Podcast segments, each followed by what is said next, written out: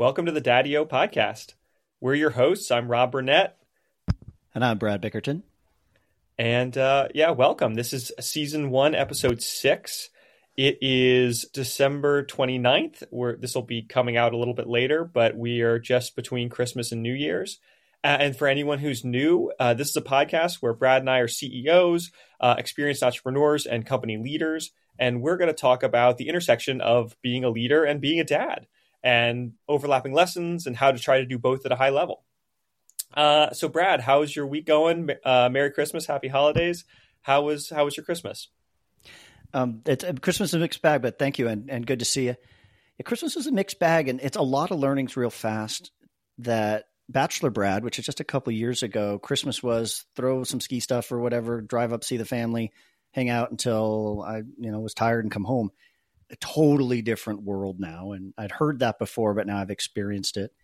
And it was lovely to see my sister, twin 16 year old boys, and a 14 year old daughter. So my nieces and nephews, it was lovely to see the whole family together. And also, what my friend gave me the insight on is we lost home field advantage.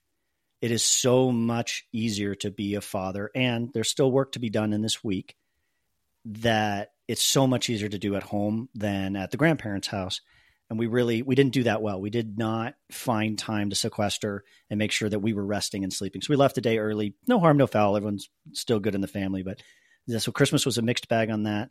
And then the second piece was this is the first year in 18 years that I haven't had a ski pass because we just didn't have time to ski. So Christmas is a mixed bag.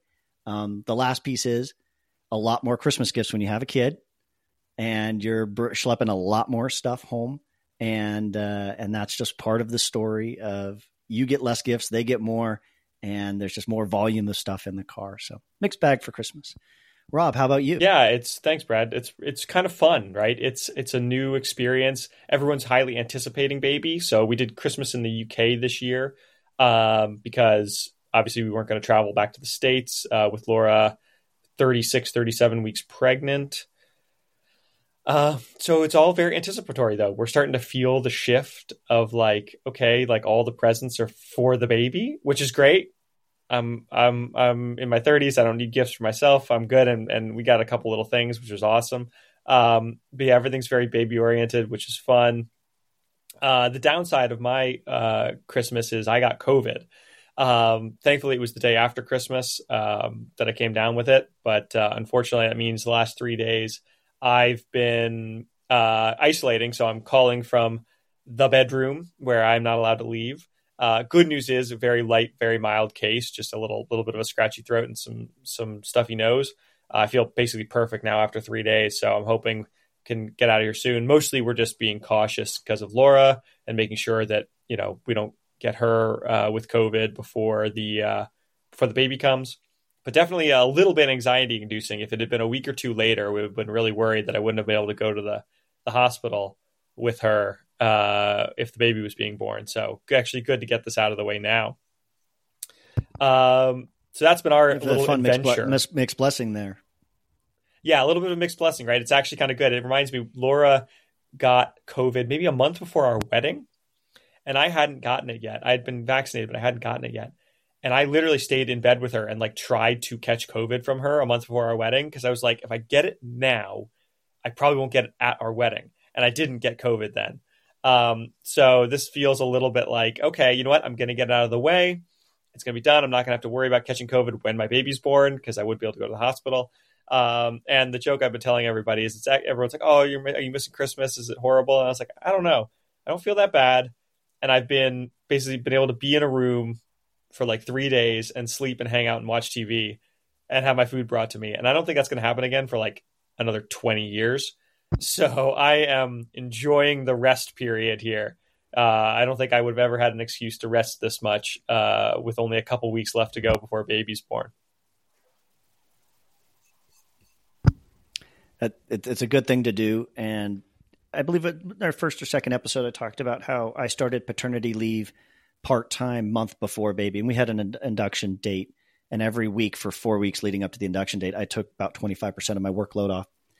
And that was in part because Sarah Beth needed the help, but it was also a time for me, not because of COVID, but a similar thing, a break, a pause, and a chance to reframe coming into fatherhood, not just pro- provide and protect, chop wood, carry water.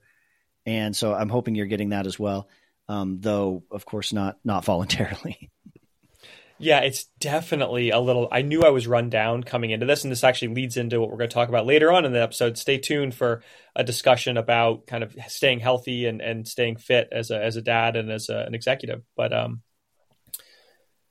I was definitely run down coming into this into this holiday season, and you know I don't know if that contributed to me getting sick or not, but being able to like sit and just be in bed for a couple days, even though I was sick, it's been really a big recharge, and I'm not usually that kind of guy, but massive re- recharge, feeling much better.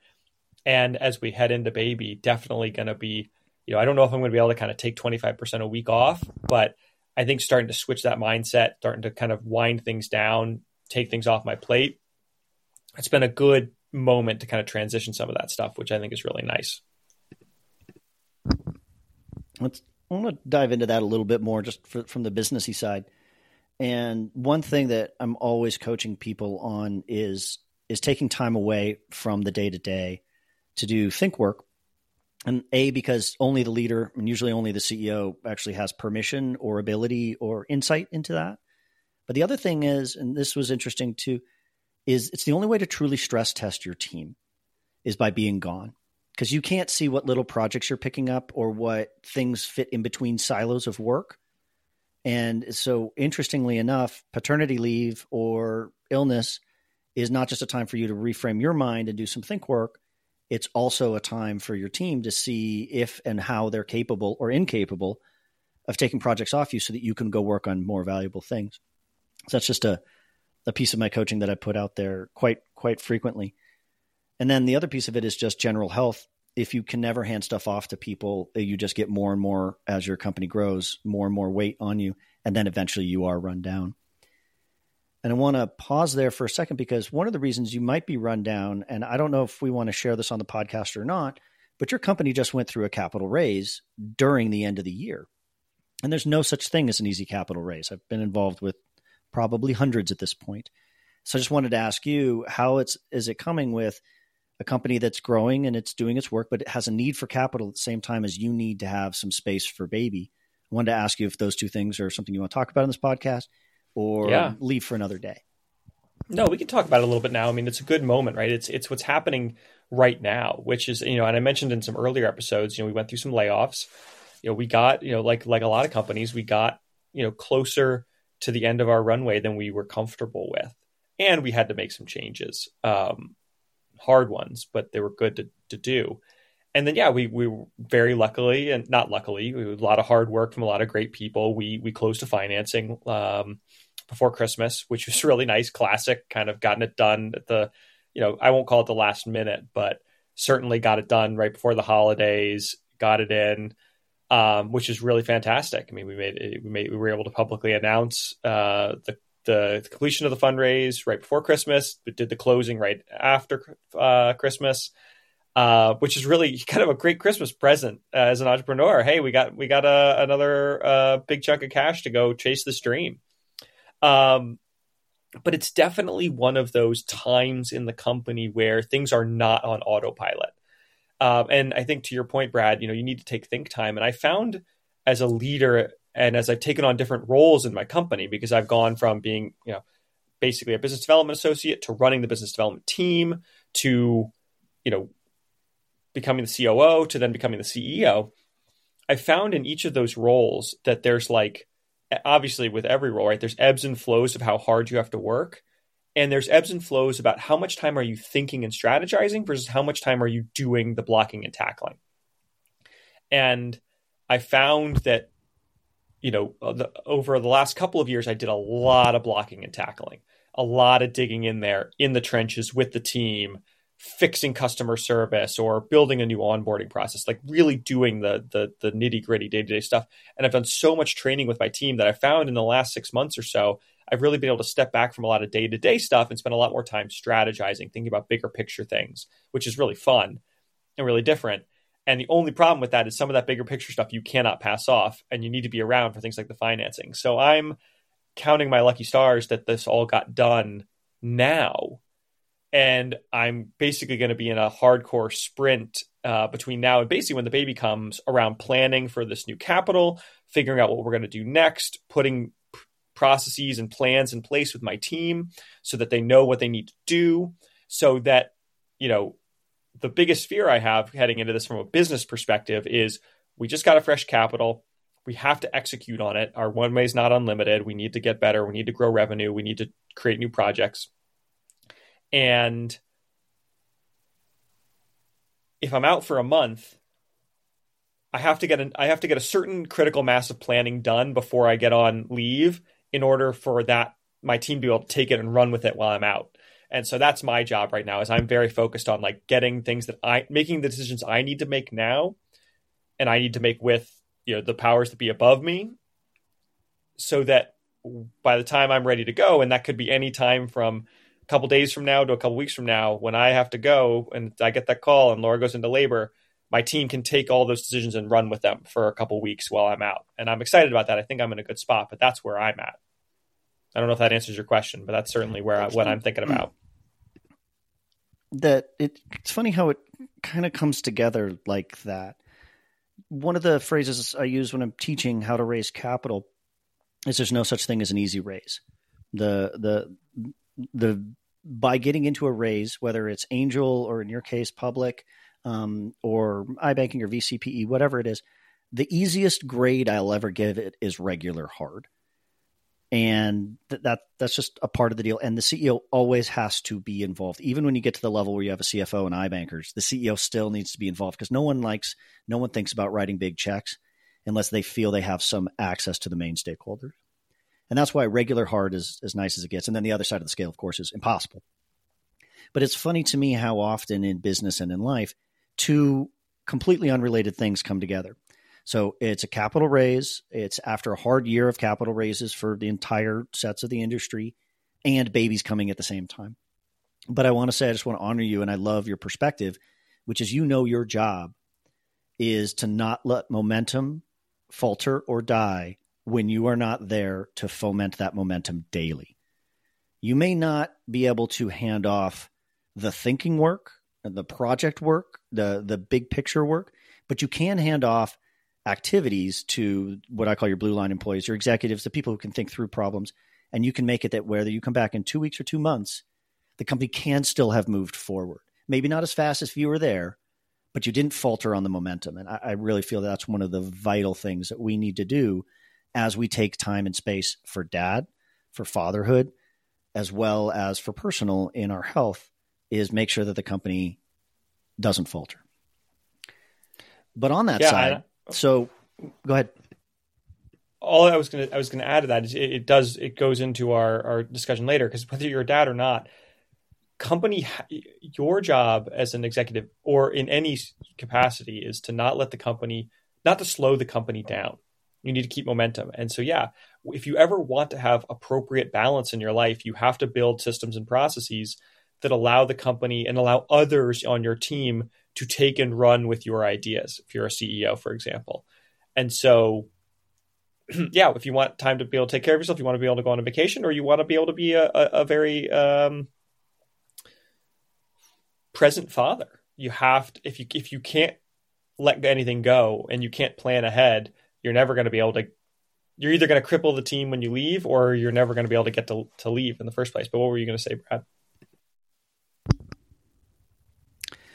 Actually want to touch on that plan ahead because it's one of my joys, and I, I, I've been told, and I believe giftings is to be a strategic thinker. And for me, strategy, the shortest time frame of strategy is 90 days. For some fast moving startup companies, I may say 30 days. So 30 days out or 90 days out, that's the beginning of strategy. And I'm pretty good at that. And in fact, the way my brain works is I like that. I like having that.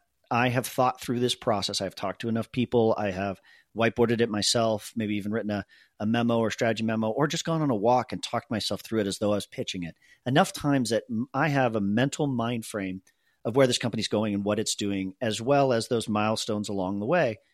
Because you push towards the milestones, you don't push towards the strategy. And the reason for that is most people, the strategy is too obtuse, too far out there, too far away from their day to day. On the flip side, where we are right now in life and baby, we have been hit by so many external events. And one of the things that we talked about last week was we both own properties in Denver, but we use those the the rental income of those to rent our home in Boulder. And that's great. We love Boulder. We want to be here, but just with the housing market and rates right now, it's better to do this kind of step transaction. But we didn't realize that we'd exposed ourselves to the risk of our landlord could sell the property at any time. I've rented for many, many years. I've owned for years. I've been a landlord. I've never encountered this. And I think it was two weeks ago today, while I was doing a strategic planning session, that I learned that we're losing our home. Well, fast forward to now, we're moving next week. There was no chance to come up with a strategy for what is it like to go through a move with baby? What is it like to share the activities between two working adults while also hiring packers and movers and doing things like making sure that we have internet at new place and a crossover week. And that's been a real struggle for me as somebody who likes to be strategic, have the mind frame and, and the thoughts out so that I know where we are as the tactics are coming along. And then boom, chaos comes into our life. Now it's something Sarah Beth and I do very well together. is We're able to sit and own the we didn't cause it, but we do need to solve this. And I'm very thankful for that but in the baby side of life i am i have a lot less control because there are more external factors than either in my coaching of ceos or my running of delta awesome or in previous projects where the external factors were a little bit more known uh, and you could shore up against them. I don't have that so much in fatherhood. It kind of just feels like uh, ready fire aim. It needs to be the the mentality and that's not me uh, I like to think through projects. So, yeah. I think on that note, it is funny. Like, this might be similar, but not exactly the same as what you're talking about. But I'm definitely like the. I, I pride myself on being, being able to be both strategic and tactical. So I'm very good at thinking high level, but then I'm also very good at implementation. And in, in our relationship, you know, there's always the joke of like, who's the CEO, who's the CEO in the relationship? And, you know, I'll defer to Laura on most everything, but I will, I'll, I'll stand up to my, for myself that I'm definitely good at implementing, like making a plan, like, okay, doing logistics, things like that. And because Laura likes to be in charge, which is great, she's awesome. Sometimes she struggles to emotionally let me do the logistics even though she'll admit that I'm better at the logistics. And that's definitely uh, something that, you know, when it's just two, the two of us, it doesn't really matter, right? If we get out five minutes late from the door, it's annoying, but it's not the end of the world. When we throw a baby into the mix, I'm, we're, we're already trying to kind of emotionally grapple with the, you're right, you kind of have to shoot from the hip, but logistics also matter a little bit more. If you only ever shoot from the hip, you're going to drive you crazy. So that's something I'm grappling with for sure. This kind of getting ready for, um, getting ready for baby and getting ready for how we're going to plan our days and who's going to control what.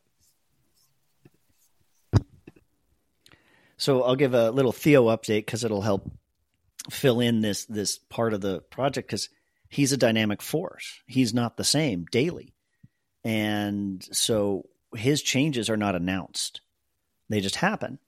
And one of the things that's happened in the last two weeks is his ability to sit up and desire to sit up is, is greatly increased.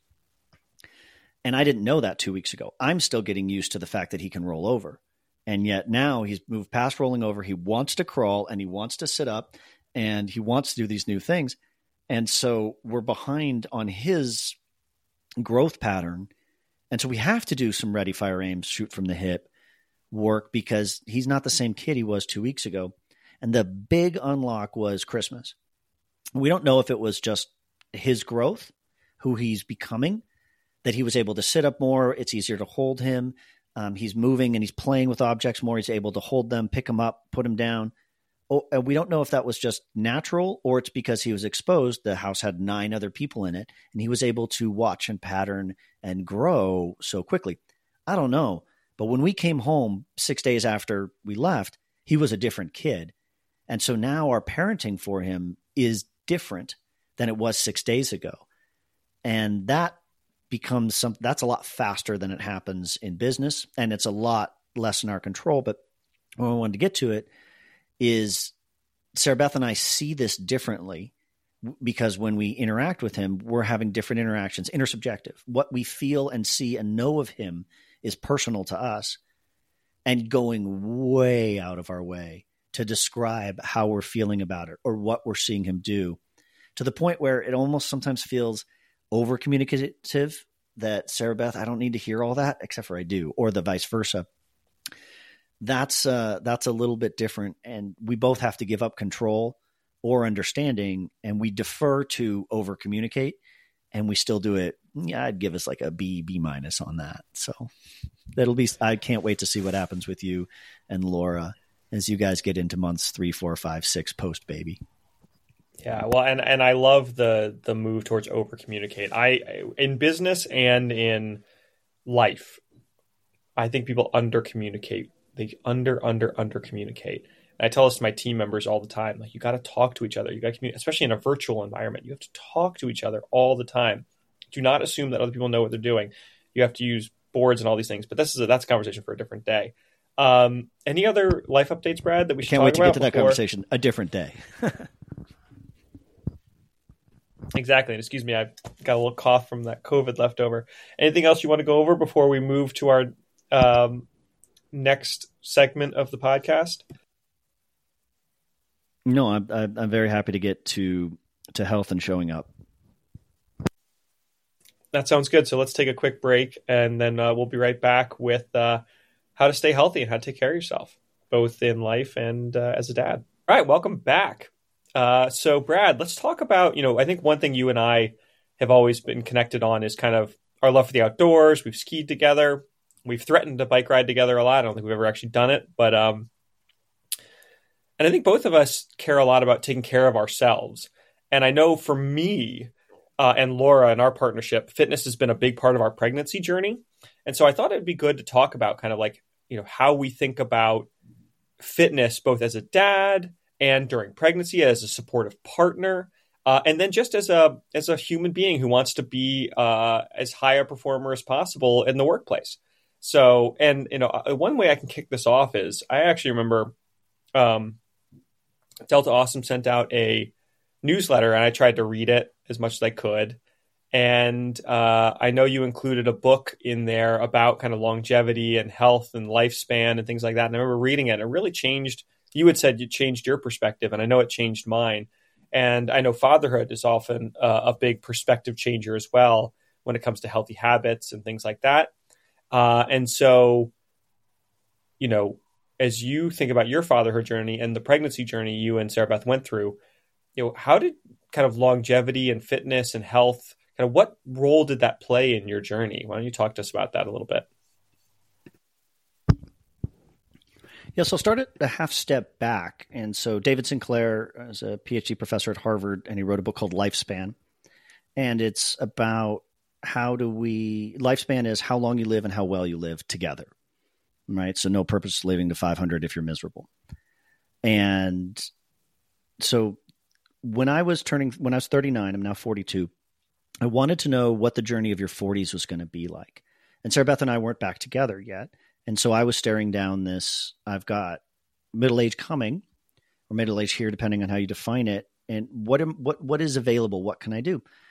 And so I, I gave myself two tasks for my 40s. And task number one was learn how to age gracefully. And it was right about this time that um, it's a little mean spirited, but uh, uh, Top Gun 2 was coming out, and Tom Cruise still looks like a movie star, and Kelly McGillis from Top Gun 1, uh, not so much and what what's the difference there? What's the genetics? What's the life choices? What's the just what has happened? And i realized that there are certain people who age gracefully. Now is that income? Is that food? Is that diet exercise? What is i didn't know. I was just coming into my body's getting a little older. It's a little harder to keep the fat off. And then out of nowhere on well, not out of nowhere on joe rogan's podcast david sinclair's on there and he's describing what he's done as a phd research professor in longevity so I buy his book and it changes everything for me because I realize there are people who are legitimately studying this at the highest end of the medical practice. And there are things you can do to help with that. The second thing I promised myself in my 40s, and it's interesting, I haven't said this in a while, but this podcast is perfect for it. The second thing of my 40s I wanted to accomplish was have more but different adventures in my 40s than my 30s. And in my 30s, I climbed a lot of mountains. I finished grad school. I started Delta Awesome, many of these things. So those are two things learn how to age gracefully and, um, and have more adventures. And adventures for me at the time were still physically minded uh, triathlon, maybe an Ironman, uh, climb more mountains and such. What ended up happening is after I attempted, I did Mont Blanc and then attempted Matterhorn, I came back and doing high end, dangerous mountaineering was gone from me. I'd graduated. And this is another story for another day. And literally, I came home from that saying, "This part of my life is retired. It's over. It's too dangerous. The the the cost of entry is too high. The amount of time, the amount of money, the amount of danger, and all that. I had a had a pretty scary fall on the Matterhorn that was not injurious but very scary. And then Sarah Beth and I got back together the next month and started this new adventure, which is fatherhood. So putting all those things together, I learned that in order for me to be the best father and businessman and executive I can be, I have to be a degree selfish with my body and my brain and my diet and my exercise. And that's not a want to have and that's not a nice to have. It's a need to have. Because if I continue to burn myself every 90 days, I look at every quarter and I burn myself out and then I take three days or a week of just crash time. I'm sick. I'm tired. My belly fat's coming in. Alcohol's too much. Sleep is just a, an idea that was not sustainable to achieve the business goals or the father or husband goals that I wanted to do. So I took a big step back from those things and asked myself, who's the man I want to be at 50? And that's what I've tried to design my program around. Now, am I doing it well? It's been a pretty tough year. It's really hard to hold this true. But what's really interesting, we were just talking in our break about um, how how hard it is to talk for a full solid hour as we're doing right now, and making sure we're having enough liquid and all that. One of the reasons I've got a little bit of a cough right now is just before this recording, I had 35 minutes space and I walked over to the other room and I did a 20 minute Peloton HIIT workout and I took the quickest shower imaginable. And because of that, I've got a little bit of a cough. I'm a little dehydrated, but I know, I know, I know, I know that 20 minutes on the Peloton three times a week, not even including anything else, that's part of me being a good father. That is part of me being a good husband. That is part of me being a good leader of my company or a coach to other leaders.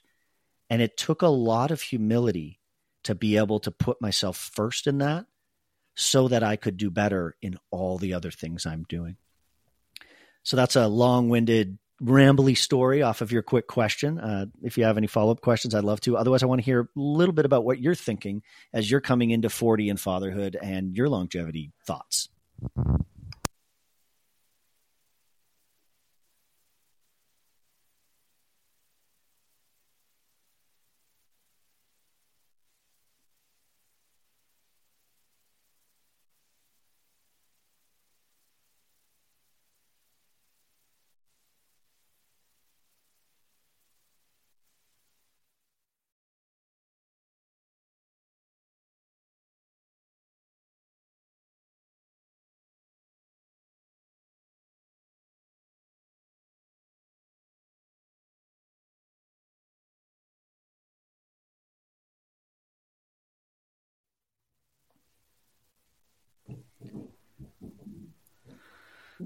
Well, Oh. Yep, I got you now. I'm excited to listen to that for the first time when I edit this. I'm going to get all this wisdom. It's like getting to listen to the podcast for the first time. It's it's kind of tough because I, I, left it with handing it off to you. It, do you have any questions? oh no. Uh, well, give me the give me the cliff note. Give me the cliff notes. Just like the two seconds. Where did you stop hearing? Is it the beginning? basically I asked you a question and you went off and, and I didn't hear anything. Oh, yeah, I got okay. I got zero. Oh wow! So I talked about mountaineering, and then it, my personal life goal in my 40s was to learn how to age gracefully and have more adventures in my 40s and my 30s. Hmm. And so I talked about that a little bit, and David Sinclair's book, and the Matterhorn, and getting back together with Sarah Beth but one of the things that the, the, the place that would be the handoff to you, the thing that you would have wanted to have heard, so that I can ask you the question again, is that I'm learning. Okay, Rob. So that's my long-winded answer to your short question. And before I throw the ball back at you, I want to know if you have any follow-ups or any questions for me on that that little bit of a rant. Oh, that's awesome. I, and I love to hear about that stuff. So, you know, you talked about wanting to have more adventures in your 40s than your 30s. So, how are you and Sarah Beth thinking about adventure as uh, as parents, as a father? Are you guys the kind of people like we see on Instagram? We're going to throw the baby in the backpack and climb all up the mountains and go skiing, or you know, have you thought about that? Is that is that part of your dynamic at this point? So, let's start with my father's definition of adventure. And this is the difference between an adventure and an activity. And the only difference is an adventure has an element of the unknown or uncertainty. And you don't always want to do that with baby and with kid because they are enough of an element of unknown or uncertainty on their own. And in some ways, fatherhood is just an adventure of its own, uh, waking up, not knowing what you're going to get. But I'm going to take this a little bit of a different direction because Sarah Beth's and my versions of adventure are pro- probably pretty close. But there's another person in this dynamic, which is Theodore's godfather, my best friend Mel. And we've talked about how do we, his son is turning six, Luke. How do I show up as Uncle Brad and he shows up as Uncle Mel? Instill adventure within these children that it's okay to be bold and to be wild and to get out there and, and muck with stuff, you know, within boundaries and how the adventure is received and perceived by Theodore and Luke, and that our job is a guide in the adventure, not as much a participant at this point. Um, later, who knows? We'll, we'll talk about that some more. So that's that's the adventure for me is instilling a sense of adventure in Theodore to the degree that works for him. And I had a great friend, and she said, "Brad, your child might not be an athlete and might not be outdoorsy. You don't know. Sarah Beth and you are, and it's likely you will be. But your job is not to push them into the direction of what you wished for or what you're capable of or what you even enjoy. Your job is to foment with whatever their skills, their luck, their perception, their desires are and increase that. That's the adventure for me is figuring that out and learning how to help. But right now, Theodore's just sitting so it's kind of hard to fully determine what adventure is going to look like when he has a little bit more agency. But I bet you anything. You're not really sure what his athletic future holds. yeah. His athletic future might include sitting in front of a, a, um, uh, some canvas with some paint. That, that might be who he is. And uh, I'm excited to find out. That might be who he is, and that'd be awesome. There will be parts about him that are not like me at all. And I will have the adventure of learning those and how to develop them and be a part of them. And so that that all sits with it's not an activity because there's an element of the unknown um, side of the world for me. I think that's an awesome way to think about it. Um, and then just about yourself for a second. One more follow up before we move on. But how do you see? You know, I know you think that kind of like your your own little workouts and activities are just important for you as a CEO. Like, as you as you manage or as you talk to other people or as you coach other CEOs, like do you talk to them about fitness and taking care of their bodies and take care of their health? Like how do you see that as a like what do you what role do you see as fitness and health playing in the role of a CEO? Um, so the Latin version for that would be sine qua non, which means without which not.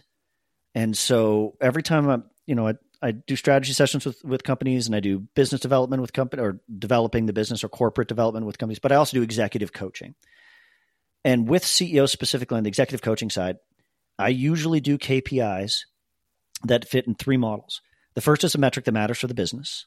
The second is a, cult, a cultural health. And the last is a personal health. We will always put sleep, diet, and exercise just as an accountability function. It's not my job to tell a female CEO, a male CEO, a 50 year old, a 20 year old, what their health and fitness goals should be. That is either a coach, uh, like a, a personal coach, or somebody else. But my job in part is to record where they're at on that journey so they can't have cognitive bias, they're doing well or not well. And also that we can see and reference when their sleep, diet, and exercise is where they want it to be and or growing, how does that affect culture and metrics?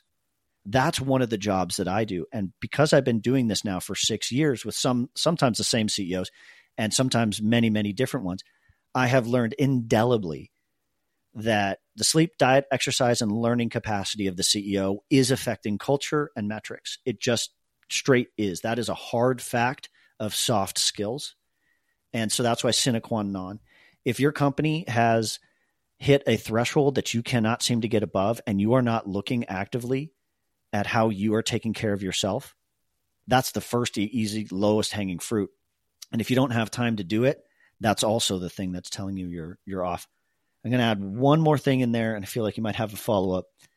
The other question that I always ask inside of the CEO's personal things, there's actually two. Number one, what have you learned about being a CEO in the last week or sometimes two weeks?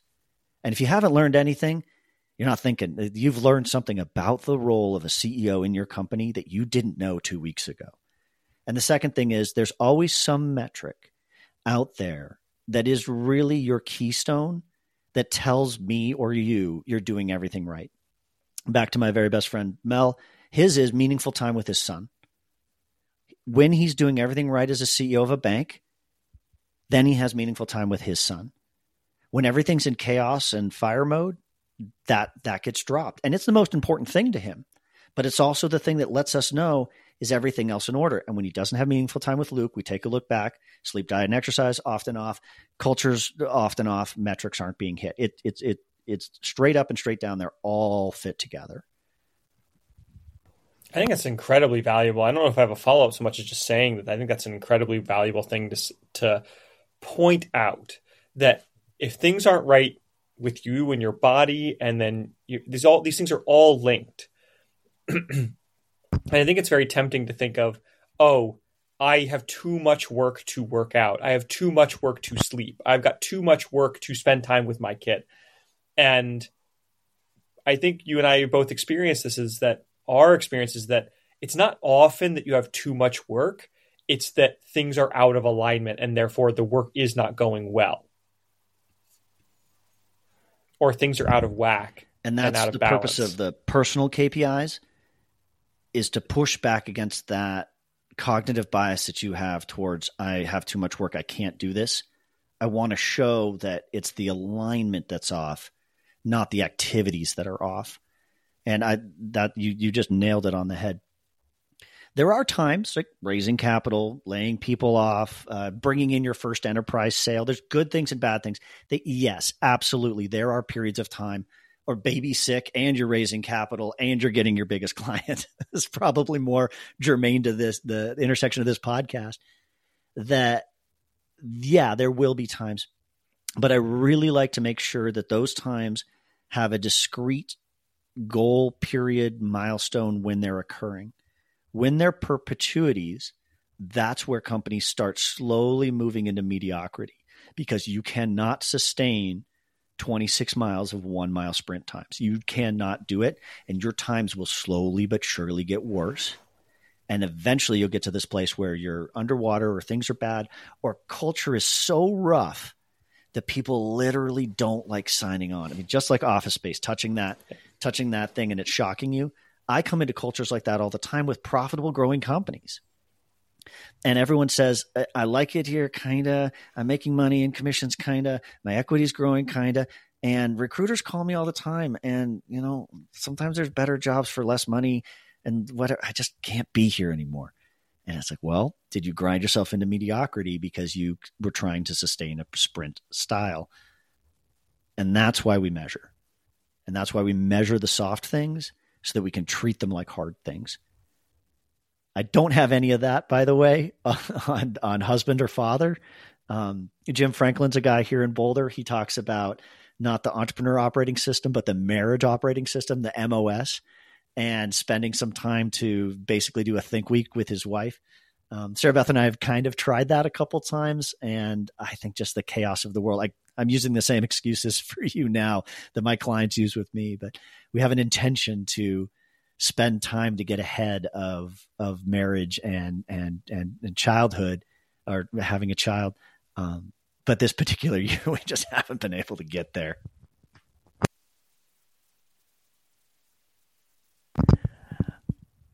Well, I feel a little bit like today. Uh, you've been asking good questions, and we got on some of my my favorite soapboxes that I, I've I've found and developed over years. But Rob, you actually come from a different perspective because you're so good at having a staff that you're growing, but also you know what it's like to be an athlete. Athlete. So I want to get back to that for you, both sides, fatherhood as well as in business how are you thinking about your personal health, diet, exercise, mindfulness as you come into 2024 and business is growing and changing and life and, and marriage and family are growing and changing?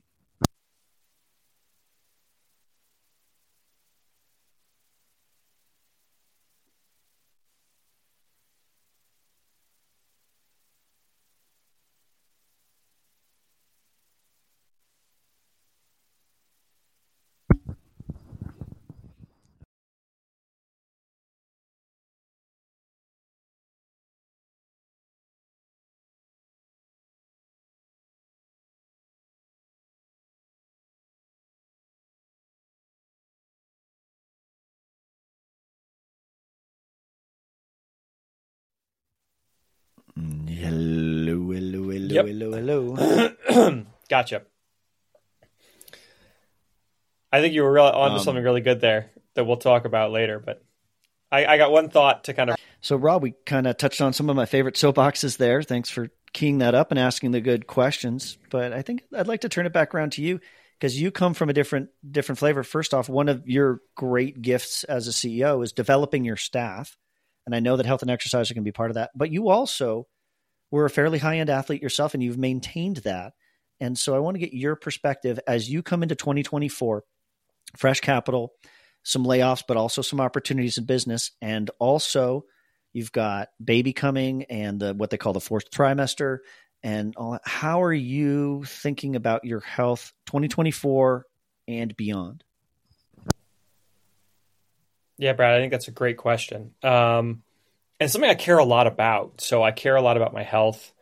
Um, I've really had kind of similar to you, maybe similar time frame. I've really had a change in my perspective as I've gotten into my 30s, more fo- less focused on performance and more focused on enjoyment and longevity. And I've come to kind of adopt a more holistic view, right? When I was a cyclist, my goal was to be as light as possible and as fast as possible and you know skinny arms and strong legs to the detriment of basically literally everything else. Uh, and that was awesome. It, it, built a great base of fitness for me, and it was really fun. It was a fun decade of my life. Um, but obviously, I just can't keep doing that anymore, and I don't want to do it anymore. I like other things too.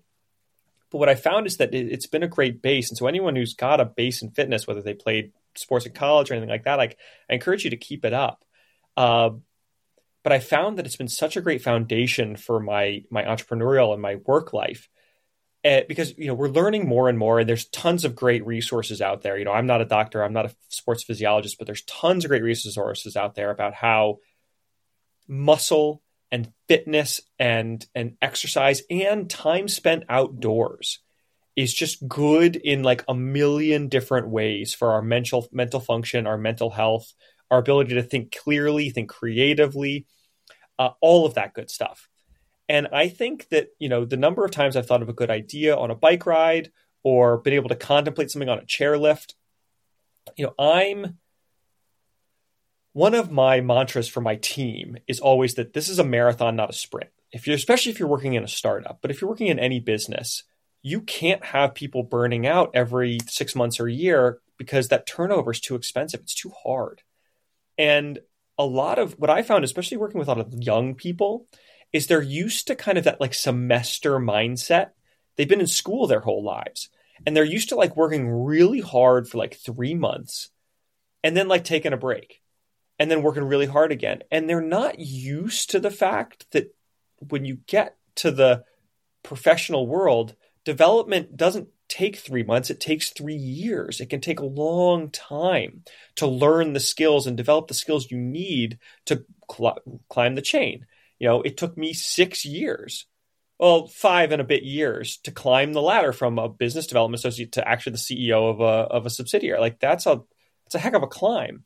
But I didn't do it in a year or two. Even though maybe I would have thought a couple years ago I could do this job, I probably couldn't, or at least I wouldn't have been as good at it.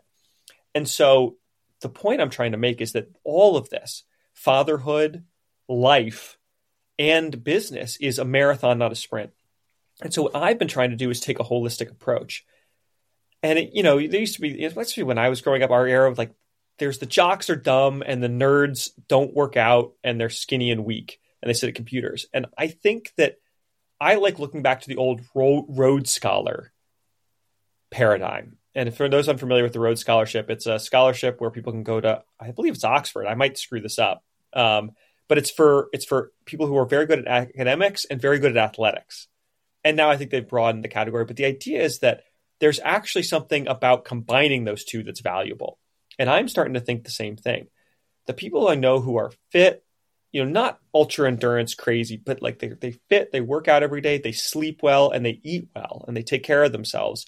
Those people tend to be sharp, they tend to have energy, and they tend to be more kind of even keeled. And I found for myself, that's really valuable. Every day when I wake up, I get my ride in, I eat well, I eat healthy, I feel good, I look good to myself. That makes me feel good. And yeah, I could get an extra hour or two of work in a day or an hour or two of TV, but I know that when I do that, I don't feel I don't feel good.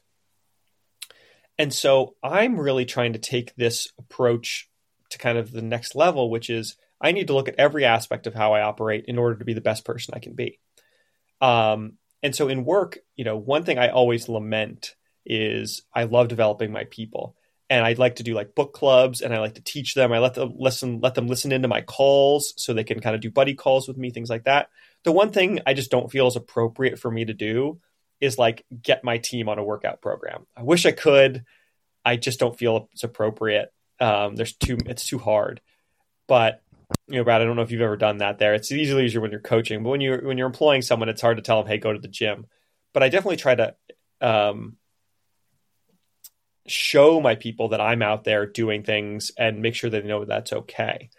Uh, it's a bit rambly, but uh, the last point I'll make here is that so I've taken all of those lessons, and as we've gone into the pregnancy journey for Laura and I, what I've found that's been really useful is we've leaned into that as opposed to step back from that. And I think that's been really good. Now, we're not at the end of our pregnancy journey. We haven't done the birth yet. But I know for Laura, you know, she's got an extra 20 pounds on her front or more. And a lot of pregnant women gain a lot of weight. And I can see it that, that new weight, that new balance. It would be so easy to take her foot off the gas and, and step back. But by being fit and active and leaning into it and staying active, every time she feels like she's getting a little bit bigger, she also feels a little bit stronger and she feels good and, and, and she comes in waves, but she's able to maintain. So I feel a little bit like I'm I'm ranting now, but I think that that mindset of taking care of ourselves holistically and and maintaining that through the pregnancy and me maintaining my own fitness during the pregnancy even when Laura's not felt well or taken some days off and rightfully rested I think that that intention and seeing us doing that together has really made this pregnancy journey a much healthier and kind of happier thing. So, Brad, I don't, I, that was a lot. I don't. Anything else you think we should dive in on? Um, It was beautiful. I could also talk about outdoors a little bit. And one thing I, I want to say, of course, our relationships with our spouses are very different than our relationships with our employees and our clients.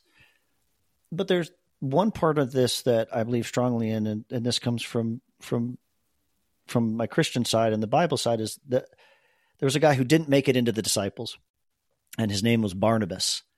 And Barnabas means the encourager.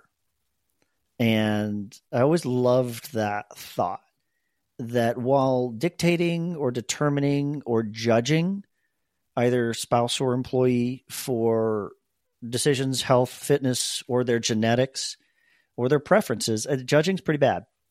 And we really got to stay away from that. And sometimes people yeah, sure. define judging as criticism with emotion or the shoulding of people. You know, Rob, you really should blah and, and nonviolent communication should is often considered the most violent word in, in the English language. But encouraging is very different. And encouraging's subtle and it's kind and it's full of heart and belief. I believe that a person can do better on their health and fitness. I believe I can. Rob, I believe you can. I believe I can help you. And I really want to. And so I keep that mindset of the bright line that I'm not going to, or the black line that I'm not going to go across is dictating, is judging, is, but the thing I will never stop doing is encouraging. And one of the ways I encourage is just speak honestly about my truths, my wins, my losses, and let it be known that a person can be a part of that win and loss journey. Because as soon as they are, then that means they're on the train for growing. Because when you start admitting your wins and losses for sleep, diet, exercise, that order of importance, then all of a sudden you're measuring them and you're being intentional about them being better. And I heard a lot of that in in your what you call a little rambly rant. You are very much on that train, and it's one of the reasons I appreciate you, my friend. I appreciate that, and I think uh, I because I know too. You know, there's I feel much more comfortable talking about my own journey than talking about my wife's, or you know, certainly trying to give any advice to pregnant women because there's plenty of that out there, and I'm certainly not the expert. But one thing for guys out there who want to be Barnabas, who want to be encouraging, I'll, I'll I'll give you two two tips that I think are important that I that have helped me in our journey. So the first thing that helped me was gearing up. So I'm lucky that my partner is really um, fit to begin with, and so we don't have any tension there. I don't have to. I don't have to tell her. I don't have to tell her she should. She just will. But we definitely had conversations about, hey, let's get fitter during the during this lead up to pregnancy because it'll probably be helpful. Um, and I and I really um, I really focused on like I don't like how strong my arms are, and I don't like how strong my core is. One of your lines is weak core, um, and I feel like I've got a weak core, and I've got strong legs. Funny little anecdote: this gym we've joined has this little like you know one of these machines that does your body mass, and and it'll tell you kind of your your biological age and all those things. And if you do a couple of different lift a couple different weights, a couple different sets, and you put in your data, it'll tell you kind of like your your age of your your legs and your core and your arms. So the lowest your age can be is 21. My legs are 21. And for the record, I'm I'm 34. My abs are 49 and my arms are 71. so I am way out of whack. And so I told that to Laura and she laughed her butt off. But I can credibly go to her and say, hey, let's join a gym because I want to work on my arms and my core because I want to be a good dad. I want to be here for you. And I want to just do it because I think it's good because I want to live till I'm 100 and I want to be here for you. And I want this partnership to last a long time. So will you help me do that? And we can do it together. That really helped. And we started that before we got pregnant. And then it certainly kind of setting that intention really helped while we were pregnant because we knew we were in this together. And then the second thing. So I just want to got, get to the oh, arms yeah. and core.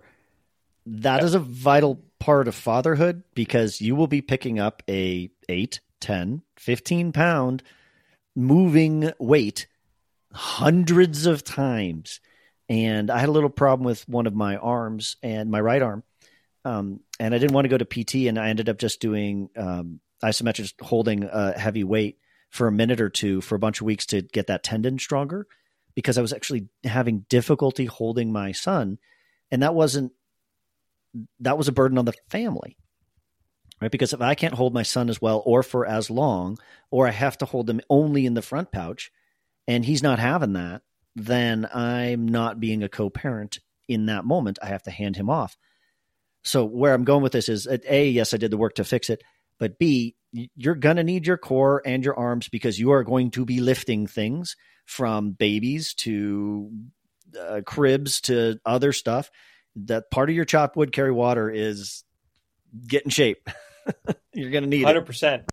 And and you know, I I want to I kind of want to focus on on the, the dads here, right? But like, you know, moms need that too. And so the more encouraging you can be, the better off you can be and bring her along, the better you'll be. And then the second thing I wanted to make sure I got to that really I think really helped with Laura and I is I think one of the things women struggle with, and I and I, I, I, like hate even stepping into this territory, but there's obviously the stigma of weight gain around pregnancy. Go for it, man. I'm just going to go for it, right? Like it's clearly there's a worry, there's a worry and anxiety amongst women about weight gain and pregnancy, and that is completely understandable because even if you basically gain no weight yourself, a baby is six, seven, eight pounds. There's placenta, there's uh, water, there's, I mean, you will gain weight. You'll gain 10 or 20, or actually more, probably 20, 25, 30 pounds, even if you are perfect. That's a lot of weight. And when you start to mix that anxiety with a husband saying, Hey, you should work out, that's a recipe for disaster because, you know, for a lot of partners, that's already a touchy subject. They might be insecure about their body changing because they're growing a bump. And then you're saying, hey, let's go work out. If you bring it up at the wrong time, that can be incredibly insulting and tough and a million other things. So, one thing I always tried to make sure I conveyed to Laura, and it's because, and, and I'm able to be credible about it because it's a big part of my our relationship, is I was able to say to her, this is not about how you look, and it's not about how much you weigh, and it's not about how your stomach looks. This is about the fact that my partner is someone I care about, and my partner is someone who I love doing things with, and my partner is someone who I want to live a long life with. And so, Laura, this is not about you getting your pre pregnancy body back. This isn't about my attraction to you. I will be attractive to you no matter what. But I do care about you feeling good, about you being able to lift our baby, and about your body healing. And I think saying that explicitly to my partner and to Laura, I think that made her feel a lot better. And it put me on much more solid ground to be the encourager when it came to fitness in the pregnancy journey.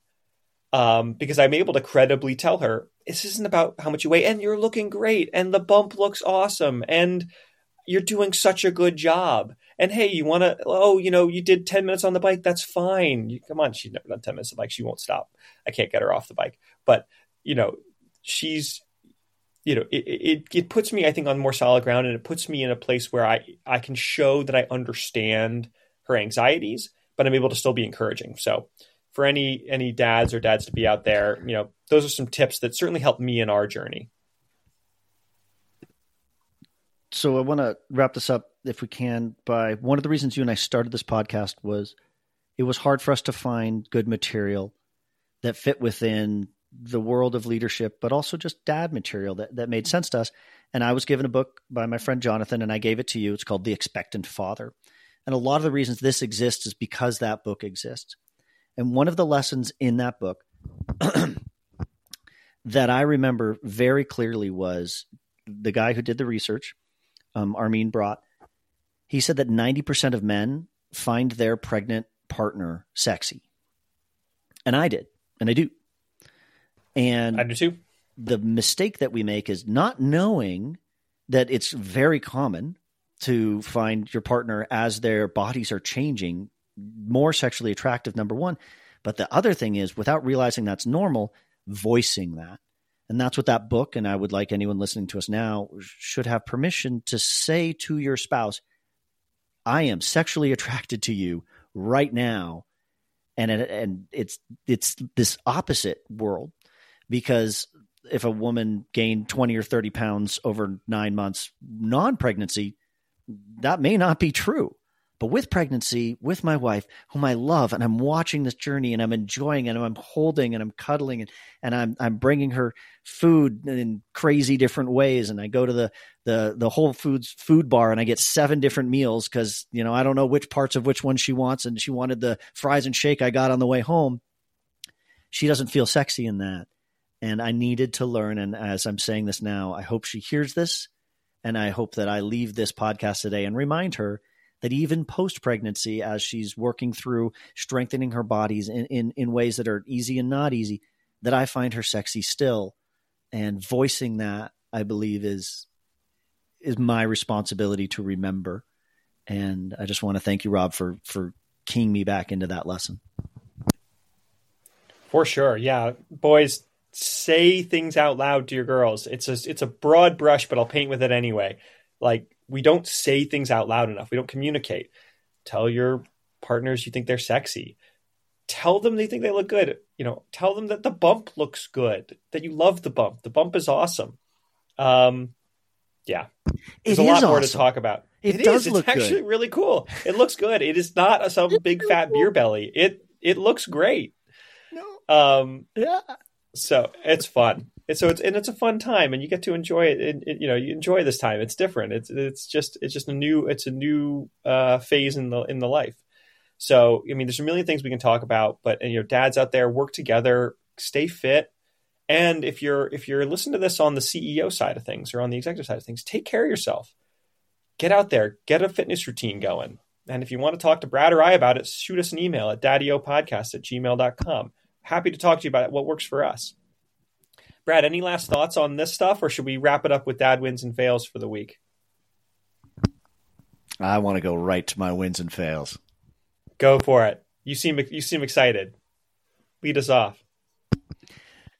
Yeah, I'll, I'll key off with with the win. Is Theodore's finally taking some some bottle from me, and he won't take a full meal's worth. And we'll talk about ounces and how you measure that, and and pumping when you're a little bit on the other side of baby. But he's really rejected it for me for a while. He's now taking enough for me that that I've finally keyed into something that he needs in order to fall asleep with me. Usually in what's the Lily, a front pouch he needs to know food is available. He doesn't necessarily need to eat. And that was our big unlock. That was our big win that I now can say, okay, he's coming into the two hour mark. He's going to get fussy and need a nap 20, 30 minutes. But before he gets fussy, I'm going to offer him the bottle, let him take just enough that he knows food is available that will satiate him enough that then his head will just bob, just burn. And that means I am now able to do a full cycle with baby without mom. And so that's my win. It's it's a huge win, and and anyone there with with kids less than six months or a year old will be smiling and nodding their head and say, "That guy finally got it. I got it one day too." And Rob, I'm giving you this lesson for free ahead of time, but someday you'll get it too.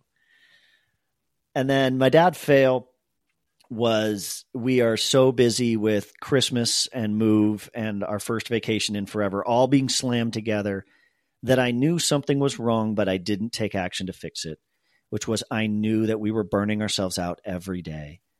And I knew that because we're hard driving people, we won't really admit that we're over our skis and going too hard and too fast. And that's what happened during Christmas nobody's fault. Uh, my my my my sister's lovely. My my parents are lovely. Everything's great. But we woke up on uh, the 27th, couple days ago, and we were so unbelievably fried we couldn't even put words to it. And then we had to tell the family we need to leave early, which seems like a slam. We, we fixed it later. And then we driving home, packing and driving home was literally all the energy I had left and I I could have, and I'm going to should myself, should have known ahead of time this was coming and set the expectations correctly of 72 hours outside of home turf is our limit right now and I tried to push it to 6 days cuz my family's cool and they love Sarah Beth and Theo and I love them and that that was my fail and my mistake was not advocating for the family for a known known It's a good lesson, Brad, Rob, for sure. as we wrap this thing up, I would love to hear your dad wins and losses, and then we're recording. Well, let's uh, let's do that, and let's wrap it up. Episode six, your wins and losses, sir. Sounds good. Um, I'd say that my fail, I'll start there, is very similar to yours. Uh, I got COVID this week, which sucks. And I kind I'm not gonna say I saw it coming, but I was run down. It's been a hard couple of weeks. Uh, and the combo of, you know, stress at work, not sleeping well, combined with, you know, Laura getting bigger, so she's not sleeping quite as well. And we usually actually sleep quite well together. You know, my sleep has been off for about two weeks and I feel it. And that plus, you know, Christmas Day, which was awesome here with the in laws, but kind of pushed it, really put a big smile on. And I got woke up the day after Christmas with COVID. And I am sure being run down played a part in me being susceptible. Um, So the fail is definitely kind of catching COVID. That's a huge bummer. And I had to miss, it's the first pregnancy thing I've missed. I had to miss our 36 week scan where uh, we checked the baby. Um, and Laura got to go with her mom, which was actually a, a sneaky win um, because they really enjoyed it. It was really fun for Laura and her mom to do that together. But I had kind of taken pride in being there for lit, you know, almost literally every step of the pregnancy journey, and I missed this one, and I, that bummed me out. Um, but the win in all of this is two sides to every coin. I'm psyched because I want to get. It's good to get COVID out of the way. I'm feeling good. I'm feeling fine, and it should be done now. And the baby's due in about three weeks, and I will have this under my belt and out of the way. I don't have to worry about getting sick leading up to the pregnancy and not being able to go, which would have been way worse than missing some little scan. Uh, so I'm actually really happy about that. And we learned on the scan that our little baby boy is going to have a full head of hair when he's born. Um, so that was a oh, cute wow. little learning for the week, and that's fun. So I get to uh, both Laura and I were both born with full heads of hair. So uh, our little boy is going to carry on that tradition, it seems, from the uh, from the scan so that's good. So those are so that's my win is I get to learn that my boy's gonna get some of this hair at least for a bit. All right, Brad, this was awesome. It's so good recording with you. I hope you had a great holidays. For everyone else out there, uh, if there's anything we can do to help, if there's any topics you want us to dive into, if you like the podcast, please subscribe, share with your friends, follow us, uh, and then send us notes Tell us what we're doing well. Tell us what we're doing bad. Email us at daddyopodcast at gmail.com. Uh, and stick around for next time. We probably have one or two more episodes before my baby arrives. So stay tuned for the lead up. Uh, and it could be none. We're on baby watch at this point. So, Brad, great as always. Yeah, I'm so thankful we're doing well, this. And I just uh, I love the fact that we push things out of the way every week to be able to record this, to help each other and help others, and create a video diary for our children. And uh, thank you for inviting me to do this. And I can't wait till we get to episode 56 instead of just six. So be super well, my friend. Can't wait. You too. Thanks, everybody.